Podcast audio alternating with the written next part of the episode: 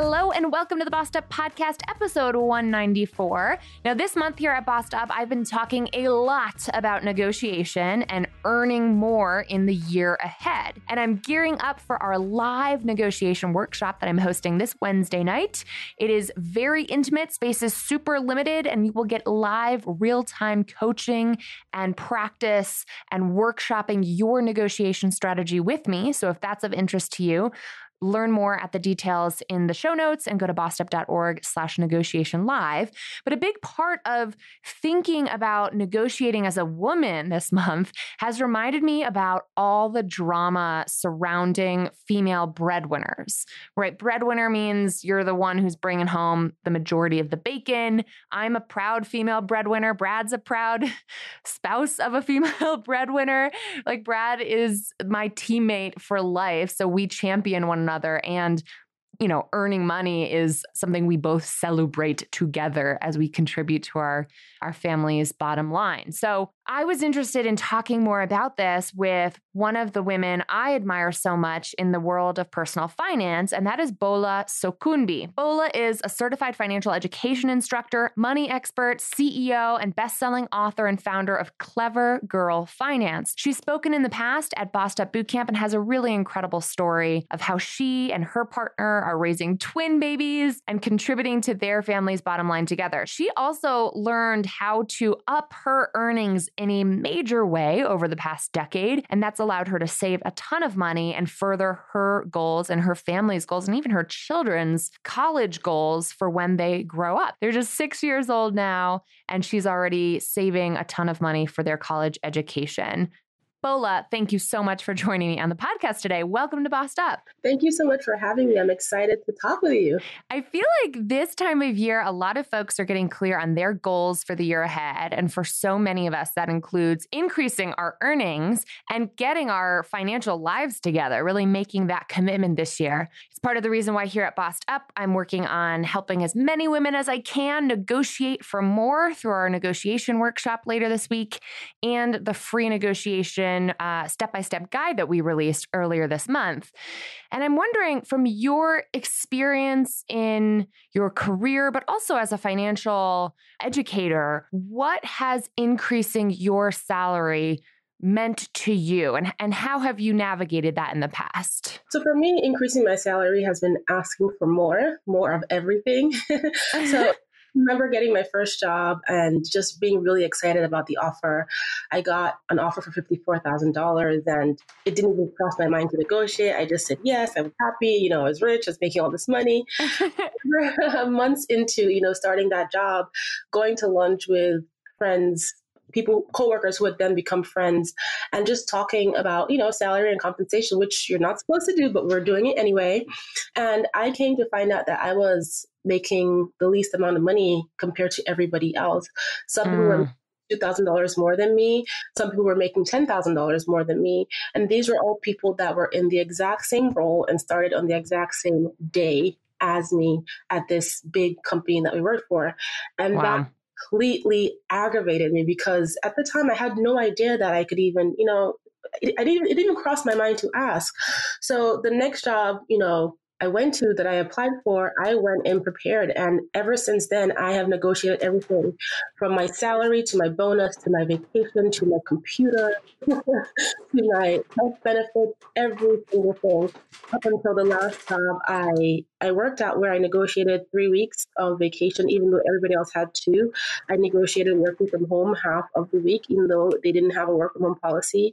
And I negotiated getting, you know, a MacBook Pro, which everybody was on Windows in the company. That's amazing. Negotiation master. And then now in business, you know, negotiation is, you know, when we're doing brand partnerships, it's asking for what we think we're worth, you know, what I think the business is worth. And a lot of times it's similar to when you're asking for more at a job and a career because you have to have those conversations and you have to be confident. And so for me, those are some of the things that, you know, I've done. I just ask for more of everything. Totally. The work is, it's so. I can so relate to your experience because I too took my first 50K job out of school, grateful to just have any job, didn't negotiate a thing, realized quickly that negotiation and increasing your earnings is not like a selfish thing. It's not a bougie thing. It's an essential thing to make sure you're doing what you can to pursue justice, especially when you find out that others are making more than you.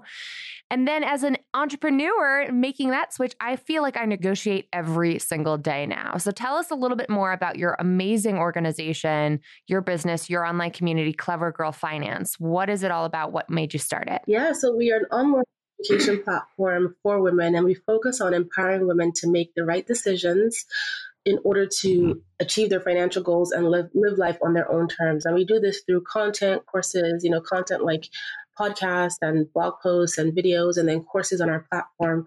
And we also give our members access to be able to schedule time to have one-on-one conversations with our Clever Girl Finance mentors.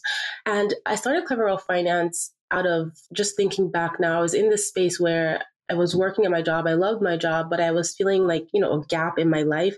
And it was around I had mm. just had my twin. So I would also say it was a little bit of postpartum depression there. Yeah feeling all kinds of emotions the ladies who are listening you know how you know what that is about yeah i just wanted to do something that mattered something that meant something like I imagined myself telling my kids what I did, and I was like, would they care that I was, you know, a tech consultant versus mm. doing something different? Money coming. It's so funny. I call this the mama bear effect in negotiation because I feel like if you get clear on what you're making a change in your career about or who you are trying to make proud, what earning more or what changing your career path would mean to your loved ones, your family, your kids, with the arrival of a of a child, so many women I know get way more bullish and less nervous or less sheepish about asking for more. I think it's actually a very profound identity shift that can help women negotiate unapologetically.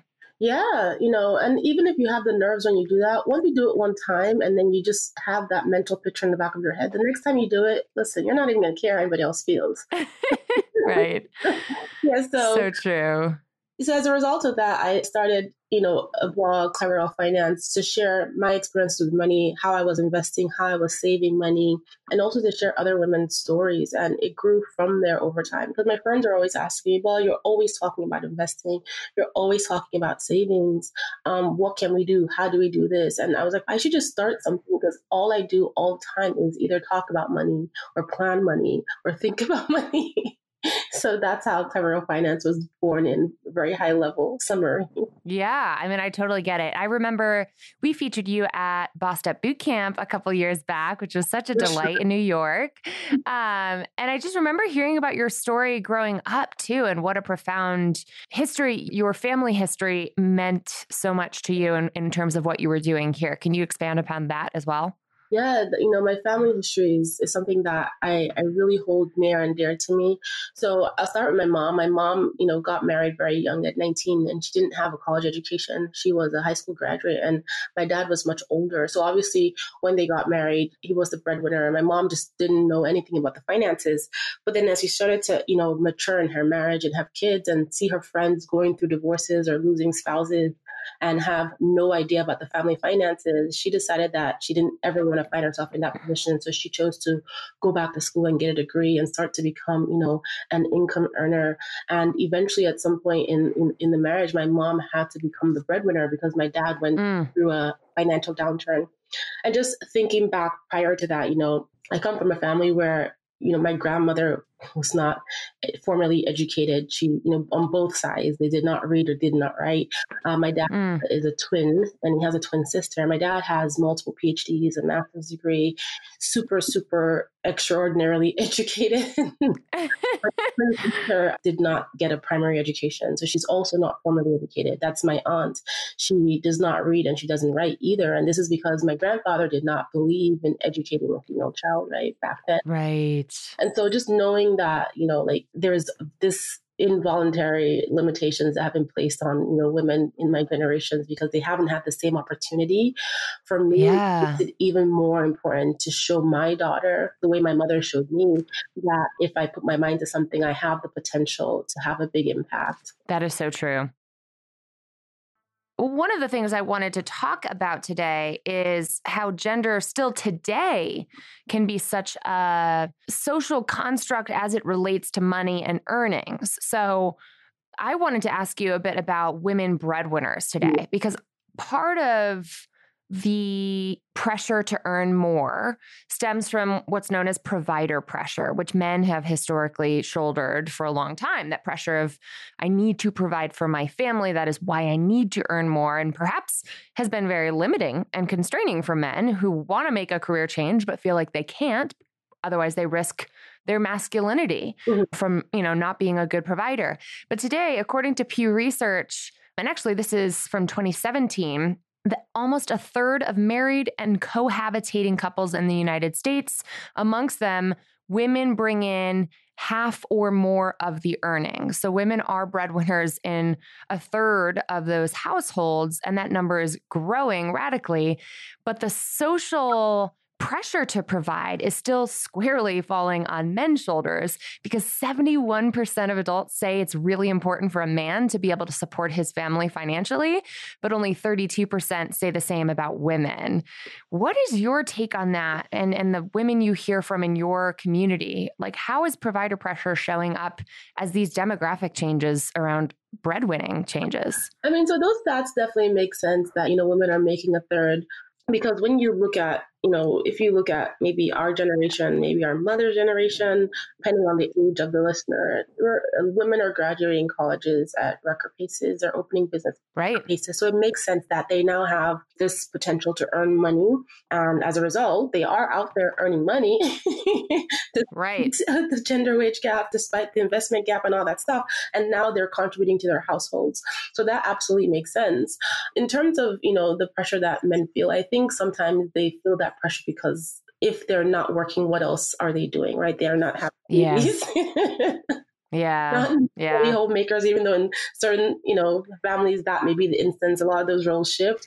But, you know, for women in the community that we're in, you know, a lot of the women are single women or single mothers or they've gone through divorces or they've lost spouses. And they're yeah. at this point where they feel like they don't want to have to have this reliance on a man, right, to determine what their future is going to be like. And some of them have had to go through really difficult situations to really get themselves in good financial standing or get on the path to get to good financial standing. Like it may have been a divorce that left them really in a poor state or right something like that. And so I think women are just in this space where they're making money and they want to be able to take ownership. But I think the challenge that we're facing is that if you look at just traditional structure historically and right. we think about our grandmothers and again maybe some of our mothers depending on the age you know and you look at the traditional family structure back then even if you see it in the movies all the time the dinner table the men are there talking to their sons about business once dinner's over the moms or the daughters clear up the dishes they go to the kitchen they talk about recipes and homemaking those are the traditional roles but now Right. You know, we've come into this space where the shift has happened so fast, where this generation, a lot of us are making more money than our grandmothers and our mothers. Oh, for sure. But then the, the, the, real challenge, the drama is when we're making more money than our men. Yes. And, and obviously, this is super heteronormative and this is super, you know, not inclusive of the women you just named, which is really important to acknowledge women who are widowed or divorced or raising families on their own for whatever reason. But the gender dynamics here are what fascinates me the most because I remember when Brad was un- my husband, Brad the Boo, was like unapologetically bragging about my earning power to his friend, his like high school friend, who then said, You've got yourself a sugar mama there. And it was a little like a little poke, you know, a little wink, but it was almost like he did not know how to process, you know, what was being shared with him. And I just wonder, over the course of the years, you said that to me previously, you've been the breadwinner in your family in the past. You were so pregnant when we were at Bossed Up Boot Camp. We thought you were going to deliver at any moment. That's so funny. Okay. So you were pregnant with twins. Hot damn. So you've got a household full of people providing, you know, that you're providing for and you and your partner are providing for. How has that relationship changed as your earnings relationship has changed over the years? Tell us about that.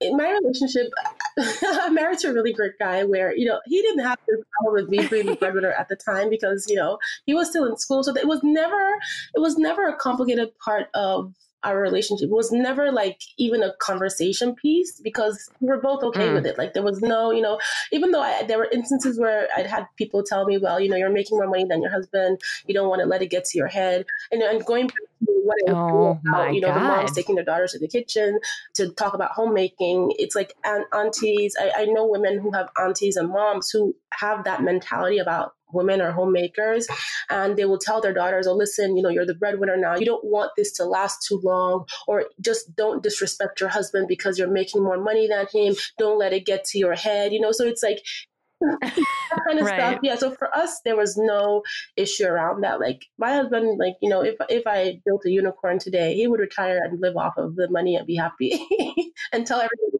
mama, and that's perfectly fine. you know, I love Ali Wong's stand up about this. She did in her one of her Netflix specials, Hard Knock mm-hmm. Wife. She had just the best lines about this. She says that she's removed the pressure to provide from her husband's shoulders. And she goes on to say, My mom is very concerned that my husband is going to leave me out of intimidation. And I had to explain to her that the only kind of man that would leave a woman who makes more money is the kind of man that doesn't like free money. and Brad and I were just cracking up watching this and thinking, why is this still such a point of contention? You know what I mean? Like, why is this still such a thing? And I just wonder, as you're counseling women in your community to get their financial lives together, do you ever run into that? Do you ever run into like fear of out earning husbands because I still do, and it it always shocks me all the time. Yeah, you know, oh God, there are lots of women who do not want to make more money than their husbands. They don't want to, or their partners. They don't want to hurt the pride. They don't want their family to think, you know, they're trying to act any kind of way. I have been told by a former friend of mine, a former acquaintance of mine, you know, one of my coworkers who was my friends who was like, I could never marry a woman than you because you're too ambitious and I would never allow my wife to make more money than me. And I was like, you know how limiting that Whoa. how limiting you sound? Like that is you know what you and your mm. spouse can do together financially if you're on the same page regardless of who is making what you like yeah. but to him it was like no it was a pride thing so there's there is fear about it and i think for a lot of people you know we're, we're laughing about it for a lot of people this causes a lot of serious issues in a relationship especially if the guy that they're dating or married to was raised where he his yeah. whole life is about shouldering that burden of providing for his family and there's some there's some guys who right. are deadbeats they don't care who makes the money and there's some guys who really take that personal and take it to an extreme when i say dead I don't mean, um, yeah. um, I mean like I know it's pretty easy to like it's pretty easy to overgeneralize in this conversation. I can hear the hate mail coming in as we record. Just to clarify, yeah. like I'm talking about ones who are not there caring for families or just thrown all the responsibilities to the wind are like and are out in the world. That's what I mean. Not the good guys. Totally. it's also important, I think, to acknowledge that like these gender expectations, these gender role expectations are harmful for all of us. Like the man who says, Oh, I would never mm-hmm. let my wife out earn me is matched by the woman who says, Oh, I would never want to out earn my husband. And I'm, you know, we're not trying to throw shade at you if that's what you feel, because I run into that all the time. But I do want to question that assumption and, and say, where do you think that's coming from? If 71% of us, regardless of gender, think men should be earning more, this is a universal problem that leaves men who can't earn more or don't earn more feeling bad and leaving women who do earn more feeling bad. It's exactly. just a recipe for not being a team. And what you said about teaming up with a partner who's on the same page is so so key. Tell me more about that. For me and my husband, regardless of who is the breadwinner, our goals are stuff things that we talk about all the time, the things that we want to ourselves, for our children. Mm. That comes first before, oh, I make more, more money than you know, you make more money than you know, this is going to cause issues. No, you know, like, who do you think you are? That kind of stuff. Like, that's like, that it's besides the point. Yeah. We just want to focus on our goals and what we want to build together as a team. And we know that two heads are better than one. And we know that when we're working on it together, we can accomplish so much more than if we're focused on working on it individually. So I think, you know, in, in the dynamic of a relationship, I think that even if you're in a space where you and your partner are not on the same page about you being the breadwinner, I think you guys can come to that agreement and come to that space where it's okay if you guys are able to build in communication and talk about your goals and the things that you want to accomplish and make each other realize that who who is making the most money is secondary, right? So I have a friend who she is the breadwinner and her husband is a stay-at-home dad he's fine with it. And he, mm. at some point, he was the breadwinner and she was a stay at home mom. But the way the opportunities presented it themselves right. to them, her income, the job that she got, or through the business she started, the income she was earning would triple anything that he was going to bring home. And he was like, you know what? I'm all for it to do this until our kids go to college.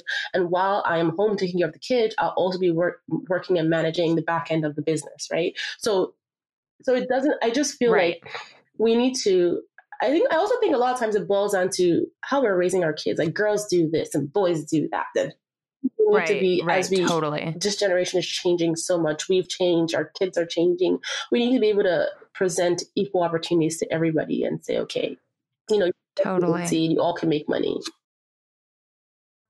And I also think it's interesting that there's this kind of contradiction between all this drama around breadwinner status even though women breadwinners are increasingly becoming quite normal and quite the norm. And then there's the realities that finances are tight for most American mm-hmm. families mm-hmm. and most households. So why aren't we trying to maximize our earnings? You know, and maybe we are. Maybe I'm maybe I'm reading the data wrong. Like in a world where making good money is still difficult, like we should all be free from gendered expectations to do all we can to maximize our earnings. I want my husband to negotiate like hell just as much as I want to negotiate like hell. You know what I mean? I, I want all of us to feel like it does not make us a bad woman or wife or partner or whatever to ask for more and to try to maximize our earnings because of what it can do for our lives and our families' lives too.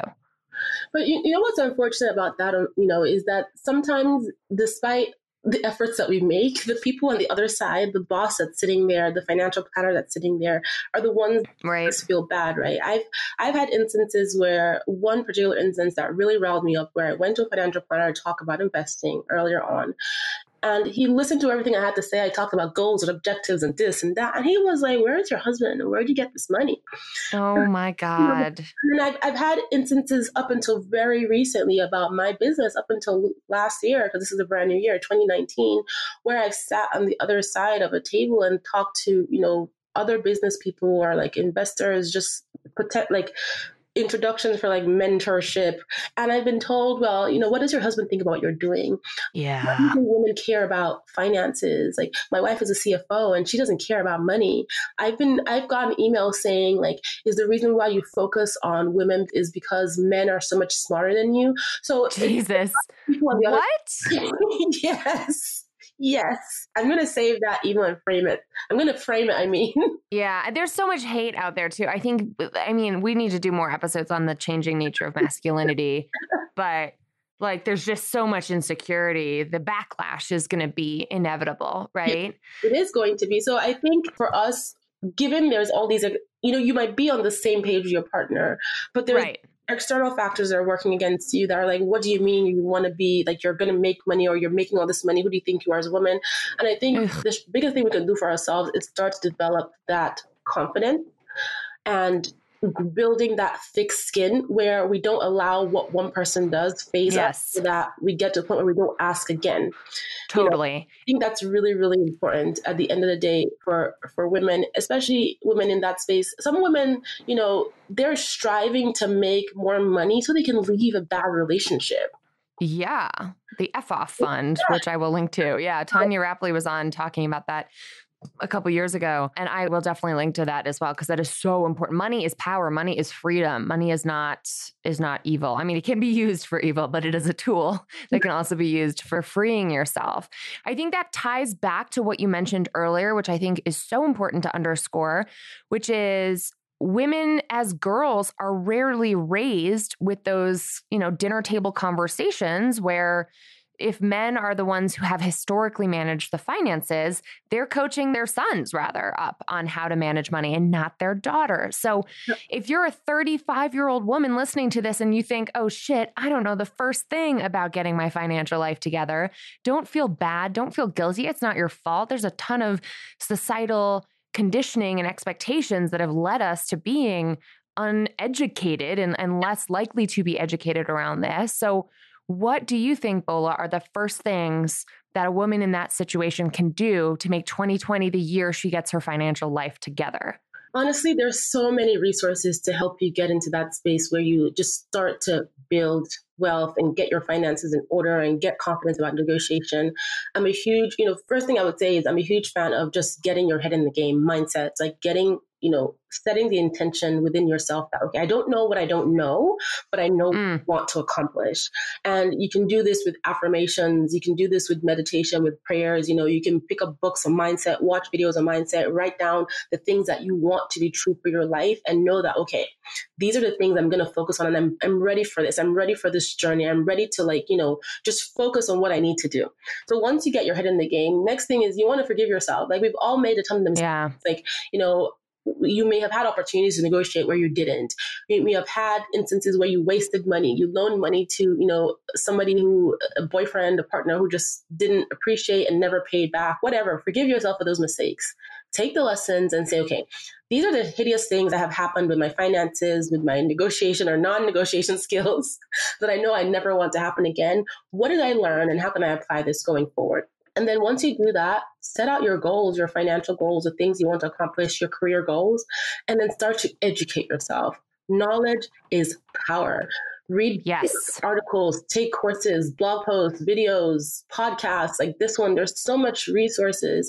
And then, you know, for people who are in that space, like you said, Emilie, that we're not raised talking about money, right? Because maybe their mothers didn't teach them, or maybe their parents just completely excluded all the kids from the conversation because they felt they were right. Or maybe your parents don't know how to manage their finances, just hypothetically speaking. no, no, no, either, because they were also excluded from the conversation, right? Children are yeah. seen, not heard. Get out of here, type of thing, for example. But, but you know, for you, I want you to take it upon yourself to change that narrative for your own children. So as you are learning about finances, and if you have kids, call your kids over and say, "Hey, listen, five year yeah. year old, come let's figure out this budget for groceries this week." Because as you learn, they learn too, and they can grow and you know have this knowledge that you are only just getting now, and you set them up for success, which is what we all want for our kids.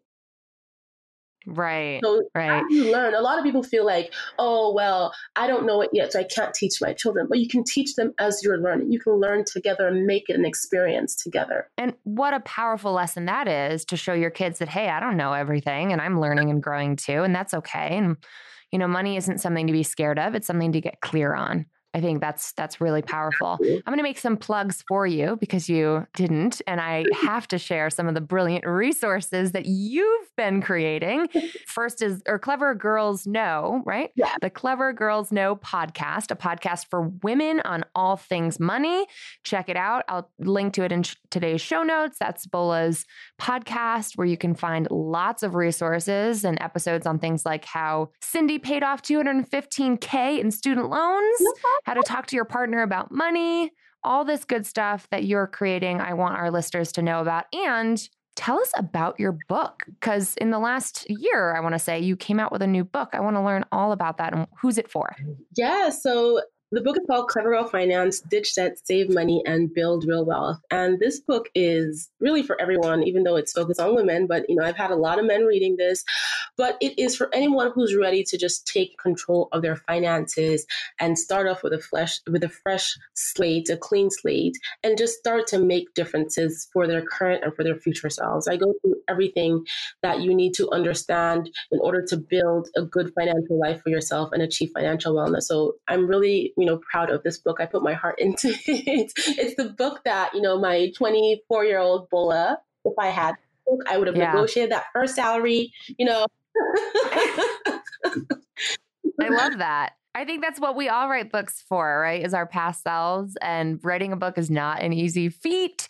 So, congratulations on that achievement. And you know, Clever Girl Finance is chock full of resources. So I think your point is well taken. Get your head in the game. If getting your financial life together is important to you in 2020, we've got to look at both what's coming in and what's going out.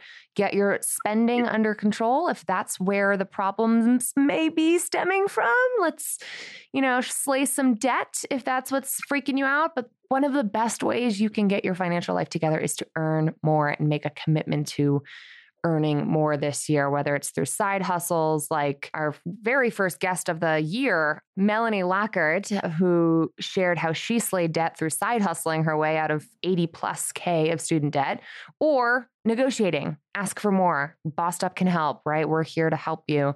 That is so, so important. What are your money goals for this year, Bola, if you're willing to share? My money goals are to grow my business revenue. And, you know, one of the big priorities my husband and I have is supporting our kids through college, which is what my parents did for me. And, you know, just meeting our savings goal for them this year. Another financial goal my husband and I have is to do some additional investing, including investing in other businesses and in real estate. So we have some challenging goals ahead of us. We we wrote them down and we started laughing to each other. We're like, ha ha ha, this is a joke, right? But we're gonna get it done. yeah. It's pretty amazing. You know, it is amazing what you can do when you team up with someone you love, when you are, you know, when you approach it like a team mentality and write down some really audacious visions for yourself. Brad and I have been doing couples goals, couples resolutions every year for about four years now. And looking back, it is it, it, makes my jaw hit the floor when I think of how much progress we've made just in the recent years. Like there's been an acceleration of progress. So that is what I want for all of our listeners.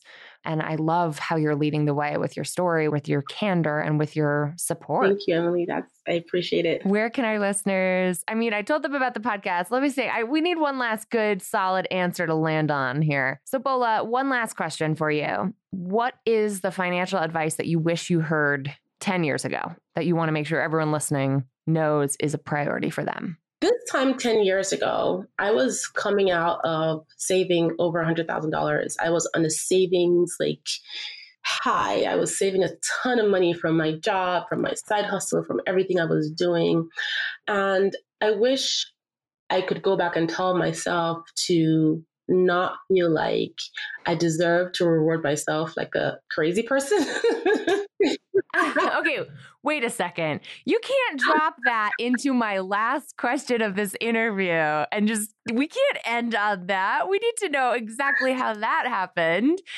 Okay, take us back. How the hell did you do that? And you were in New York City, if I recall, and that's the area you're in. So you socked away 100K. You got to tell our listeners how you did that. I was in New York, living in New Jersey, and you know, this was a time around. This was when I got that first job of fifty four thousand dollars. You know, when I was about 24, 25 ish, and I just thinking about my family history, thinking about my mom, where we came from. I wanted to, you know, just make my parents proud. That was my biggest priority at the time. And I didn't know anything about money yeah. when I graduated from college because my parents are immigrants, different system. So I just started reading books and I contributed to my employer's 401k. I saved every raise, every bonus. I, you know, got, I was really lean and mean with my budget. I was eating lunches at work, running through, you know, walking through the hallway, seeing who was retiring, who was having a baby shower. I'm like, congratulations, I I'll take the free lunch, I'll take the free this, I'll take the free that. And side hustle as a wedding photographer yes. that earned me a good amount of money. And I saved every raise I got every single year. And I just really hustled to save that money between my retirement accounts, cash savings, money I was getting from my business. And so once I got to the other side of that saving, I got excited about having money and wanting to buy designer handbags. And so as opposed to saving so aggressively, I started saving a little less every now and then to buy a handbag what was great, and there's nothing wrong with handbags because I still love handbags today. I have some nice designer handbags. No. However, I was not using these bags. They were sitting in my closet like trophies. And one day, my boyfriend, who's not my husband, came into my closet and he's like, First of all, these bags are hideous. and this is a waste of your money, girl. So it took me I love those bags, but I realized it was like money sitting in my closet turning to dust. And so to sell them. And luckily for me, I got right. a lot of my money back. Some bags I sold more than I paid, but I wish so Bola, older Bola Damn. told younger Bola, listen, buy one bag and get over yourself and keep it moving, saving, and stop using your savings to buy a keep it handbag you're not going to use. That's funny. I love that. So, how many years, like, what duration of time did it take you to get to a sum of 100K in savings? It took me about three and a half years. Wow, that's insane. That's wild. And what were you earning at the time at your day job? So when I started my day job, I was earning $54,000 before taxes, which is about 40K after taxes. By the time I got to the three and a half years, I was making between I can't remember the exact amount. Like between it was either seventy three or seventy eight thousand dollars from my job, which was like fifty something thousand dollars after taxes. But then right. I started the side hustle, and my side hustle the first year I made ten thousand dollars, paid yeah. taxes, yeah. equipment. The second year I made thirty thousand dollars, paid taxes, bought more equipment, and then that really helped me save additional. Um, right, right like you said it's a good reminder too that like that increase in your day job salary is is a big part of the puzzle though. Yes. So negotiating for more, increasing your income through side hustles, like it's all part of a plan to slay debt or stack your cash. Like wherever you're at, it can be done. And if you break down a crazy ambitious goal into a step-by-step plan, like everything that we do here at Bossed Up, like whether it's a career goal or a money goal or whatever, it can be figured out and you can get there faster than you think if you've got the right plan in place. But it has to do with earning more mm. right? That's a big yeah, part of it. like there's only so much of your expenses you can reduce because at the end of the day right. eat you have to sleep somewhere you have to get to work you need to pay for your car transportation whatever it is.